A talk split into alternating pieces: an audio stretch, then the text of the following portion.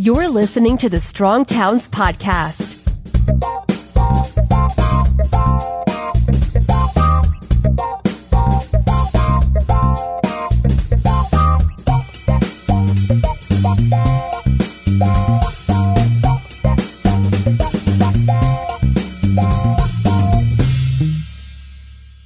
Hey everybody, this is Chuck Marohn. Welcome back to the Strong Towns podcast. This week is Strong Citizens Week.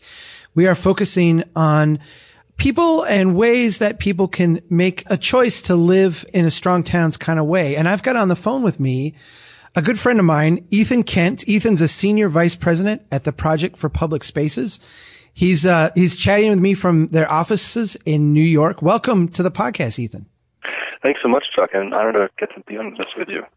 Hey, I, I love chatting with you. You know, last week on Facebook, I actually posted a quote from uh, an economist named Tomas Sedlacek, and and he said. Uh, something along the lines of, you know, we're, we're not going to be any happier living in 4,400 square foot houses than we were in, in 2,200 square foot houses. And it was amazing to me because it, to me, it was a commentary on consumption Yet there was a whole bunch of people in my Facebook feed who responded, well, I live in, you know, a house this big and a house this big. And you were one of them who said, I think you have a thousand square foot apartment. Is that right? Yeah, something maybe maybe less than that. Ten feet wide and three stories, and there's a stairwell down the middle. So it, it's I guess about thirty feet long. So it's depending on how you count it, it's eight hundred or nine hundred square feet in, in Brooklyn. Yeah. Well, here's here's the crazy thing about yours. I didn't know the personal stories of a lot of those other people, but you got kids, you know, and, and, and I'm a, I mean, I'm a father. I've got two daughters. They spread out throughout the entire house and t- have taken everything over. And I got to thinking, how in the world does Ethan do that with children? So yeah, so yeah, there's four of us in the in the, in the house, and we it's it's hard, especially in the winter. It's it's tight. They're they're two very rambunctious, energetic boys, and you know if they get bored, they pick a fight with each other. Um, so the challenge is to get out of the house, and what you know we're lucky that the neighborhood uh, has a lot of great public spaces and a whole range of them, and good you know shops and retail and restaurants that we can go into when it's cold um, as well.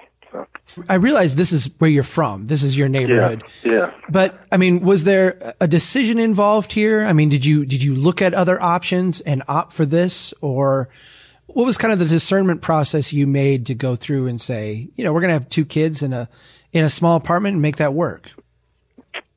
So yeah, I mean, I I grew up in actually Manhattan, and uh, so in a way, this is sort of normal, and we're, we've been lucky to get to visit grandparents and such, and in, in you know out of the city that to be able to escape somewhat. But um, you know the neighborhood is, such a neighborhood that's rich in public spaces and community life, and and you know we see it as a you know going together, and, and there's the density of the neighborhood, and the fact that a lot of people live in small houses means a lot of people are spending more time outside on the street. Most of the buildings are three or four stories tall, um, but the street life is is very strong. a lot of you know it's very likely you're going to bump into somebody, bump into somebody you know on the, on the sidewalks. So going out is often a very social experience. What do you think you give up, if anything, from this? And and I contrast that with what do you think you gain? Obviously, you know, very involved in your kids' lives. What are some of the positives and, and some of the downsides of that choice? Well, certainly the positives. I mean, we have a you know very low heating bill, and I mean, I think we have more opportunities for you know food and retail and services for children within a walkable distance of our neighborhood because people are living in small apartments and it is a, it's a fairly affluent neighborhood as well. You know the downsides, um, you know that we're on top of each other and you know we uh, we don't have our own space, so it forces us and encourages us all to travel, and that's part of our a big part of our lives as well. Is seeing other other places and traveling for work and combining that with with pleasure as well too. So it, it goes with our lifestyle in that regard. How would you respond to people who say this just sounds impossible? What would you say to someone who said that? It's fun to to have to be efficient. I've always sort of liked living on the idea of living on a boat. Everything has its place, and everything uh, has to um, be sort of kept in order a little more than than you would otherwise. Um, certainly, we don't need as much stuff too. We don't we don't need as much furniture. We don't need as much we, we can't have as many things to, to fill up the space. So we, you know, we have to be more resourceful and frugal in, in some ways. You adapt to the space you're, you're given, and uh, you know, I, I think it's actually very spacious, uh, you know, most days. so um, it's, it's, we, we get used to our environment, I think. I want to ask you a little bit about your work with with the Project for Public Spaces. One of the things that I think is so compelling uh, about the work that you do in terms of strong citizens is that you've, in a way, I don't want to say attacked the professional monopoly, but really what you've done is you, you've spread out the empowerment for building places beyond just people who have a certain degree or a certain license or, or, you know, a certain job designation. Can you talk a little bit about that work and, and why the strong citizen aspect of it is such an important part? Certainly, yeah. Well, I, and I love your your idea of, of strong citizens, and that's an inspiring concept and phrase. And yeah, our work really has, has been to sort of democratize the shaping of, of public spaces to make it in, cities and uh, to make planning accessible to to everyone. We were really founded to put into practice the work of a man by the name of William Hollingsworth Whyte. He was actually an editor for Jane Jacobs that got her to write The Death and Life of Great American Cities, and he wrote in a way to sort of demystified a lot of planning issues and um, wrote in a way that people started to feel like they were experts in, in how cities work and, and, and sort of ramp people onto being interested in these issues that, in, in the issues of cities that had been sort of ceded to experts and so forth. And our work has been to take those ideas but really look at how to develop this concept of what we call placemaking where where how can we really empower, challenge, inform people to be able to, to shape their environments, to, to be able to be you know constructive participants in their environments and you know the challenge you know we've seen is you know that our, our environments really reflect the fact that they've been shaped by a limited group of people often for a limited set of outcomes defined by different professions that you've articulated this as well as anybody around you know how traffic engineers have, have shaped our streets and road systems. But we we think that we need more professions we need more creative professions but we need to really start turn upside down the process to start with communities defining places and drawing on the different disciplines to then uh, support their efforts in doing that. Um, and we've developed you know, many tools and processes to to create a very constructive process for engaging communities, um, but also to sort of really build the local capacity of communities to do this themselves, to create new civic infrastructure and place governance structures that are, are in a way, very much common sense. They're really how great cities, great neighborhoods, great towns were formed in the first place. But these are the these are the systems we've degraded. When I've, you know, talked to different groups, neighborhood groups, people who want to make changes in their communities and you, you walk around and you, you look at things and you start talking to them. And one of the reactions I often get is, well, we can't do that. you know, I'd have to go to city hall. I'd have to go get the engineer's approval and they won't do that. How much of this is stuff that we've kind of artificially erected that keeps people from doing things that, like you say, a few generations ago would have been very normal for an average citizen to be engaged with? You know, the perception, in some degree, the re- reality of the shaping of cities has, has shifted towards, you know, sort of big projects, big design, the, the sort of expert realm of of cities. But what we find, what makes cities really work, what makes public spaces really work, are the experiences at the human scale and the ones that actually citizens can shape. And that if we really turn upside down the shaping of cities to start with these places, we can have a big impact in a short time with low costs, but also better set up the role of the expert and create larger systems of uh, from transportation, of buildings, of infrastructure that work better as well. What, what do you think the role of the expert is, Ethan? The role of the expert ultimately actually has to be to build the capacity of communities to to work well themselves, to, to, to develop their own, shape their own future. We're not trained uh, you know, everyone is not really trained in school to be good facilitators, to inspire people, to inform people. We're, t- we're trained to have a solution and to push it through. We're trained to come up with an idea individually and sort of use a rarefied language to sell that, that idea.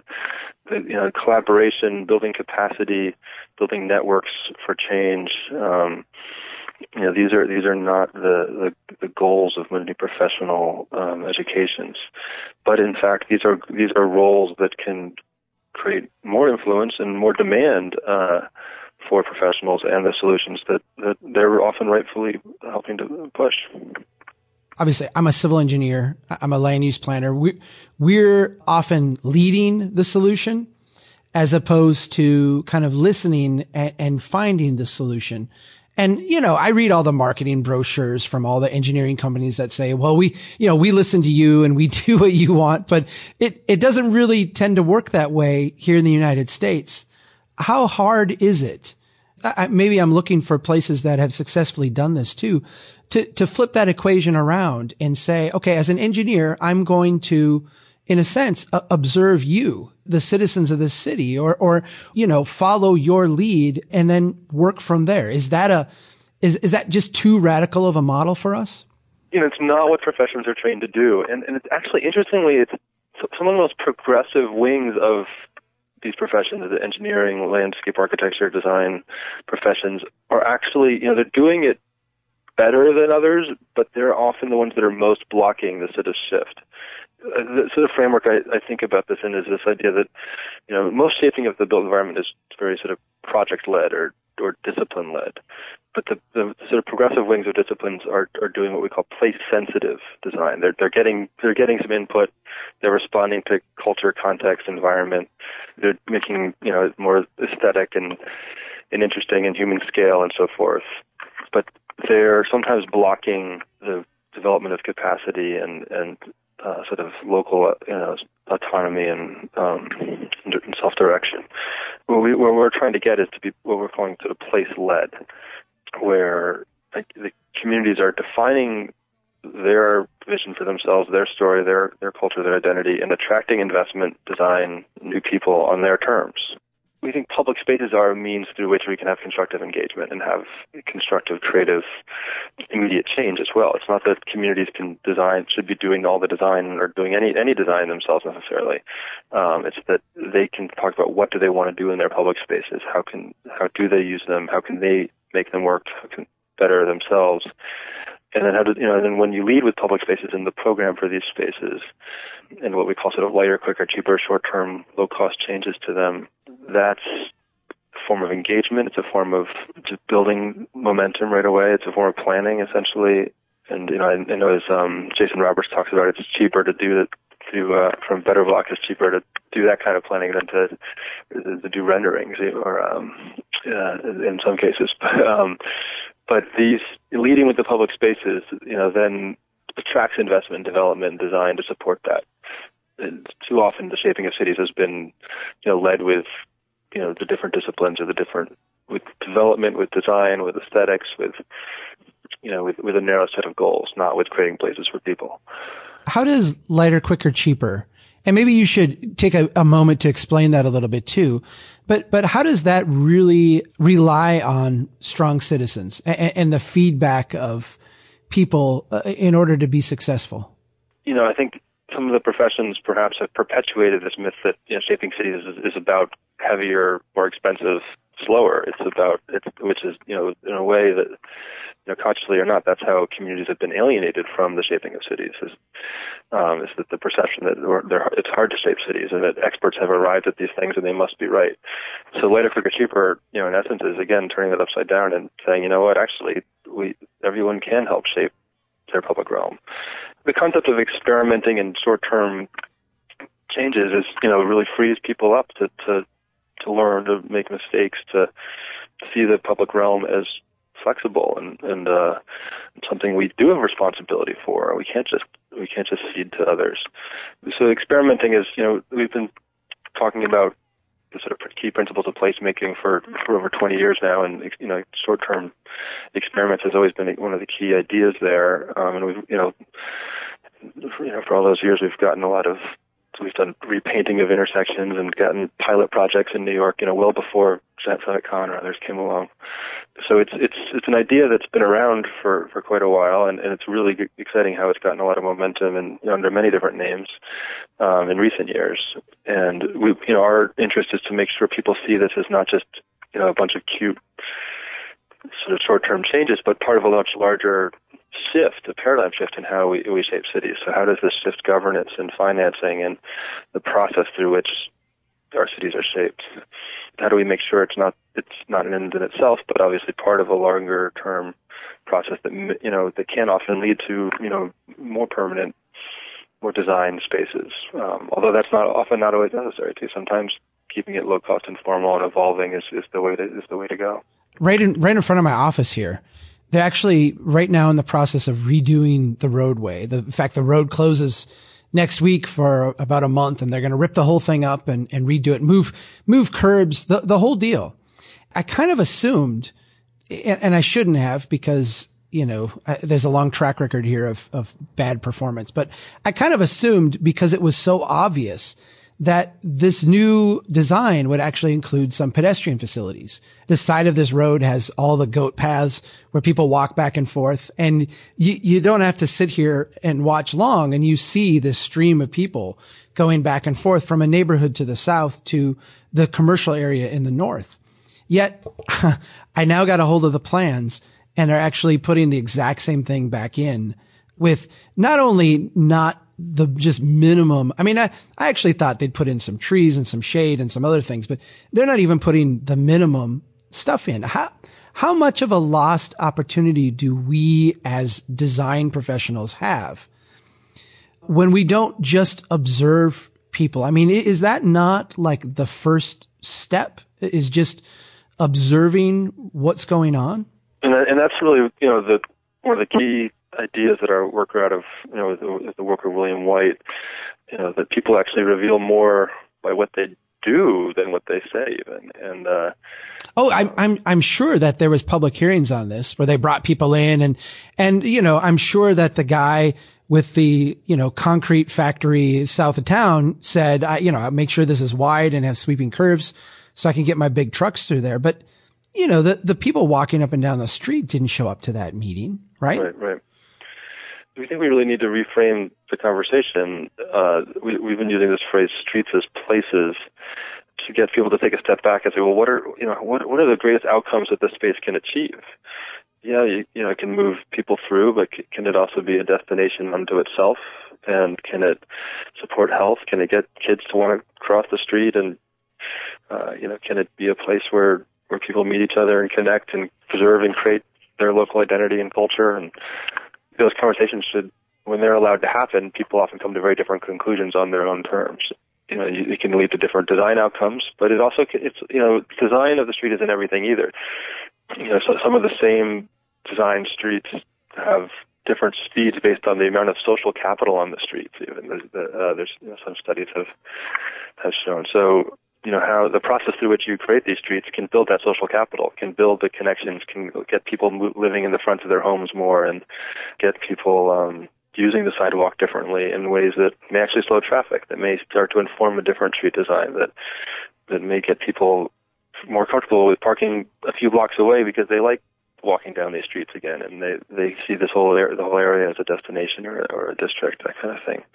The leading with place, we think, is the way to reframe the conversation for a more constructive dialogue and discourse, but uh, but also we're looking at streets as a, a series of destinations that that uh, is the ultimate goal. The goal is for transportation planning isn't just to move people around; it's actually to get people to places they want to be, and therefore we should really start transportation planning with with thinking about creating places and, and destinations you guys work internationally a lot and I, I see you traveling all over the world. I want to ask kind of an open question and, and let you go with it where you will. Um, you know, Americans, we're a very affluent country. And I've kind of been critical of the fact that it, it seems like we've used that affluence often to kind of shop out our responsibility for our places. I'm interested around the world in places that maybe are not as affluent as we are, if there's a different social approach or a different social expectation amongst people, or if, you know, people are all the same wherever they go in this regard. What's your take on strong citizens around the world and, and the way that they are embraced or not in building great places? Yeah, we are. So we're lucky we, we have gotten to work in really most kinds of contexts all over the world, from slums of Nairobi to Harvard's campus to you know I've, I've gotten to work in you most of the habitable continents or, or all of them really. Um, it, it's you know it's amazing how every part of the world is leading in some ways and holding back in others, but it's really at the scale of to the main street or the district that cities fail and succeed, and it's at that scale that citizens are best engaged and and you know and when citizens are feeling a sense of attachment to or connection to their places is um, when they're most likely to be contributing and participating in a constructive way and and uh, this this sort of lovability of the place that we think is overlooked. And and, and sometimes too often we're looking at sort of the livability uh, which is you know, the goal. We need we need livability. But livability correlates very strongly with with cost with with you know affordability. And we think when we lead with lovability you can actually achieve livability and, and a lot of other outcomes sometimes more affordably. Uh, and, and and indeed you know many of the poorest parts of the world do achieve this you know through place attachment through creating places that people love and and care about. And I mean I love actually your phrase you wrote somewhere that uh, we didn't create places we love you know, or great public spaces because we were rich. We we became rich because we created these places. I think that you know is, is a, such a simple, powerful idea that you know is really the core of what we want to get people to understand around the world.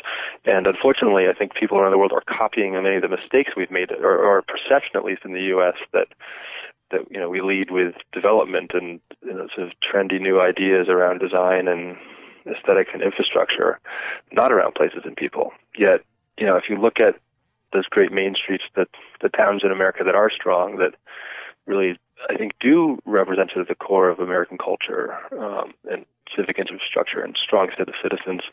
That is a model and a scale at which does need to be replicated around the world. And, you know, you and I were last time together. We were together. We were at the White House at the World Placemaking Summit, talking about these issues and how the scale of American Main Street um, and how we're working with the National Main Street Center to advanced placemaking in, in their 1,600 plus communities. Um, and, and uh, because of this idea, but it's at that scale that uh, you know, American culture is really created and preserved, and uh, and a strong local economy there are created and preserved, and and, and your work is, is is more important than anyone's, I think, around supporting and advancing that it, that goal. It really feels to me, and, and I want your opinion on this too. It, it really feels to me like when we're talking about communities that are labeled disadvantaged or that have issues of, of poverty or concentrations of poverty, that the strong citizen with the placemaking approach is really not only empowering on a personal level, but is one of, I think, the key strategies to getting these places back and, and making them function again for everybody and kind of, you know, sharing a broad level of prosperity. Tell me your impression on that because I, I feel like it is the answer and I, I don't want to be, you know, too narrowly focused, but I, I, I really passionately believe that. No, I, I, and I couldn't agree more. And I think there's this false perception that strong citizens are get in the way of change. And right. And, and uh, given in, in, in the current paradigm of shaping cities, they actually do. In that the only way that citizens are allowed to be strong is to oppose something. Uh, and it, it's to stand up and stop. So the people that do show up to meetings are the ones that say, "Don't do it." Um, and to give you know they're given you know, the public input dynamic or, or disciplines come up with a solution and show it to them, and that's you know disempowering, and it does it it create the only way it creates strength is that it allows people to be negative, or because that's the only way they can participate. But uh, yeah, I think the city of the future, the cities that are going to succeed the most, the towns that are going to succeed the most, are the ones that allow communities to shape them, not just consume them. We've gone through this era where you know, the world is something to be consumed, and you know it's all you know developers are selling the you know the live work play experience or experiences of downtown and the brands of cities and such so forth. And um, in some ways that stuff is you know we do need all, all of that but that is uh, has a limited capacity and will continue to degrade the capacity of strong citizens. And um, I think cities like you know Detroit and you know, some of the you know the more affordable midwestern cities are the model that they're starting to thrive with is this idea that people that live there forever, people that are moving there now, can help shape them, can help create them, can be strong citizens in in them, and you know, in in, these places that these are, this is where creative culture is going to be you know going to emerge, and and, and you know the and the culture of strong local economies and um, is going to be preserved as well. The biggest crisis on earth is is our capacity to work together to create change. It's not that we don't have the right solutions or understand the right problems. It's that we're not focused on our our collective capacity, our networks, our ability to inspire and educate each other and facilitate change. And and that is you know most embodied in you know the, the sort of the passive isolation of citizens, the disconnection of citizens. Um, but at the same time, it's not that hard to overcome. It's it, it's it's a common sense. It's how we want to participate with each other. It's how we uh, how all the great places that you know that we love in this world on, on every scale have been created through people loving them and competing to contribute to the shared value of, of these places through working together. I think you know a lot of the innovation that's needed in the world right now is innovation in, in collective governance around place and in, in you know the processes and, uh, and structures around which we collaborate to to draw out the capacity of everyone to work together uh, in shaping their their public realm first it's an, it's an exciting time for this for this conversation. Well, you've been extremely kind to me and to strong towns. I've said this to you before and I'll say it here. I, I think Project for Public Spaces, I think you, uh, your father, the, the, the whole team that is assembled there, I think you guys are doing the most important work in the country. And I just, you know, I want to thank you for that because I, it's, it is very inspiring. So this, this is you to say, Chuck. I mean, it's, you know, again, it's, I think it's a it's a network of us uh, that, that that is needed to figure this out. You know, just the the way citizens are sort of isolated. I think a lot of times our the nonprofits they're doing similar stuff and offering different pieces of the civic infrastructure are sometimes disconnected. So it's how figuring out ways that we can all all work together and creating networks of our individual networks that, that is key. I think no one is saying this more powerfully and succinctly than you and and and often and and and disrupting and connecting different networks um, the way you are. So it's a really valuable role, and coming from the, the context with which you're you're starting this conversation is particularly important and valuable to the larger you know national and global conversation.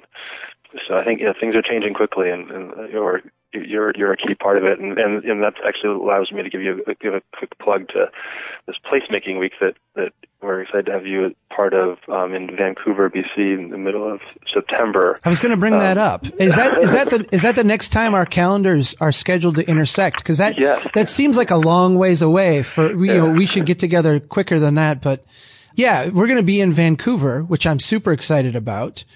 And uh, why don't you talk just a, just briefly about that? About 40 years ago, there was a conference called Habitat One. For those of you who know Enrique Peñalosa and Gil Peñalosa, it was their father helped start it, and it helped launch what is now known as UN Habitat and a lot of the sort of urbanist movements. Um, and, and as I learned more and more about it, I mean, a lot of the thinking that we're just talking about today was very strong then, and it somehow disappeared. Uh, 40 years later, uh, the UN gets together uh, actually every 20 years, and they're getting together for Habitat 3 in Quito in October. And I, the goal of this Vancouver conference is to coalesce all the people we've met and, and, and their networks in Vancouver to talk about how do we create place-led cities? How do we upside down the shaping of cities to start with people and places? So it's, it's an amazing group of thinkers and leaders, and it's it's, it's an open conference. Um, it's actually a series of conferences. It will build off of the first event is Pro Walk, Pro Bike, Pro Place, which is really the sort of the biking and walking uh, advocates that we see as the foundation of uh, the leading edge of a lot of this this movement.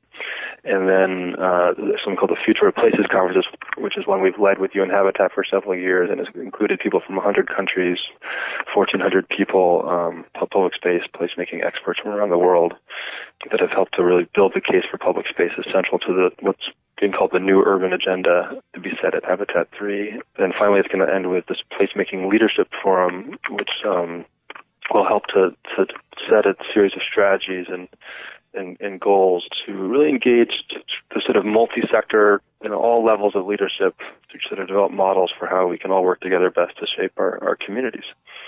So it's uh, it's placemakingweek.org is the website, um, and uh, we're excited to involve strong towns in a big way and, and, and your networks in, in, in any way you're interested in, really. So. We'll be linking to that on our website. If you go to strongtowns.org and click on events, you'll get all the information. Ethan, my gosh, it's it's nice to hear you and, and nice to chat with you. Thanks so much for taking yeah. the time. Thank you so much, Chuck. Any anytime, really appreciate it. Okay. All right. Talk to you. Okay. You take care. Take bye bye. And thank you everybody for listening today. Keep doing what you can to build a strong town. Take care.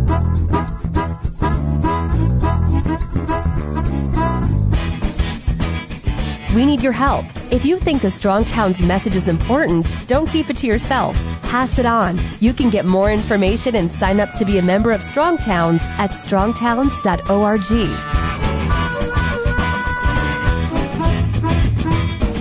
they know that America's one big pothole right now.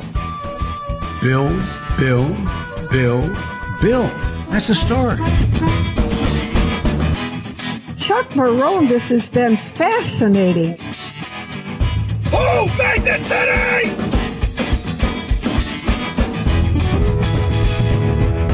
I like you. I like your vision of the of the world. The United Nations Earth Summit, Agenda 21. Yeah.